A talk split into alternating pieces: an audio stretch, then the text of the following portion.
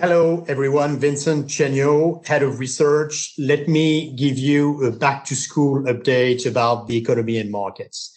First, on the pandemics. No one knows exactly how it will evolve. In particular, no one can be sure about the seasonal effect and a possible acceleration of contagion after summer. While the number of new cases has started to climb again in Europe, at the global level, it has dropped. More significantly, the overall number of deaths dropped very significantly in late August, pointing to a possibly less lethal virus. More certainly, hospitals have made progress with the new protocols reducing both transfer into intensive care and hospital mortality. Better knowledge of social distancing should prevent a resurgence of the epidemic as strongly as in the spring. Finally, it now seems that vaccines will be put on the market in the first quarter of 2021, which will allow governments to relax the social distancing measures. On the health issue, therefore, humility is in the order, but the worst is never for sure. Second, on the policy front, risk assets continue to enjoy strong support. Admittedly, political tensions are delaying the adoption of a new US fiscal plan.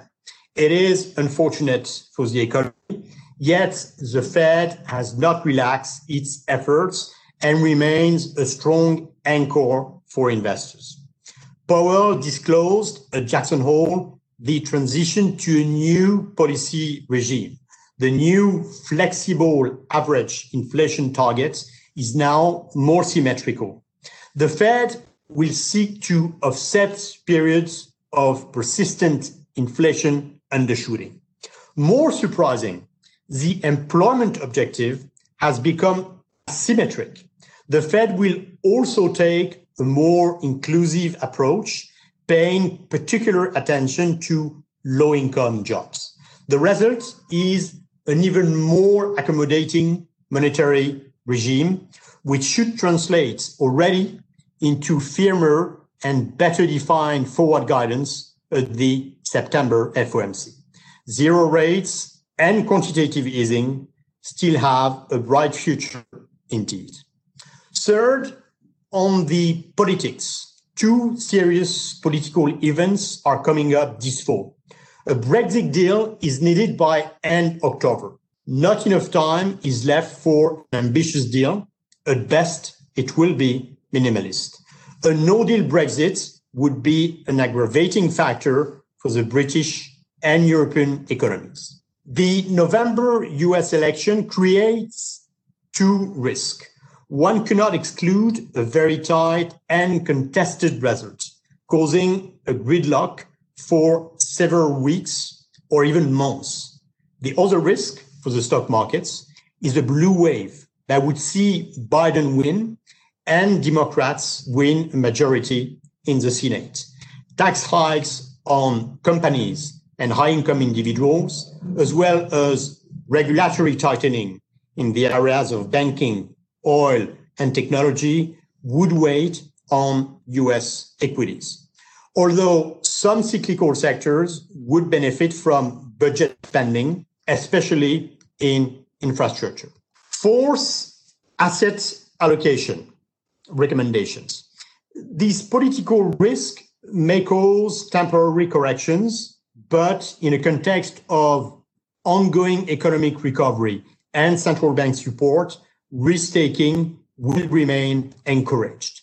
This paradigm will be threatened the day inflation takes off, but within 12, 18 months, the large output gap arcs for disinflation. Yields should therefore remain low, fueling the hunt for yield. Not a good news for the value style, but cyclical stocks should continue to recover relative to defensives. This cyclical rotation may also favor emerging currencies and equities, still relatively cheap. Mind that massive central bank liquidity leads to asset price inflation and extreme valuations, which increase the risk of a correction, and more so as liquidity quickly vanishes through risk off events. Hence, investors should strengthen hedging strategies during periods of strong risk appetite and falling volatility. The search for yield should also continue to favor real assets, which offer good protection amid uncertain inflation over the medium term. Thank you. Speak to you, to you soon.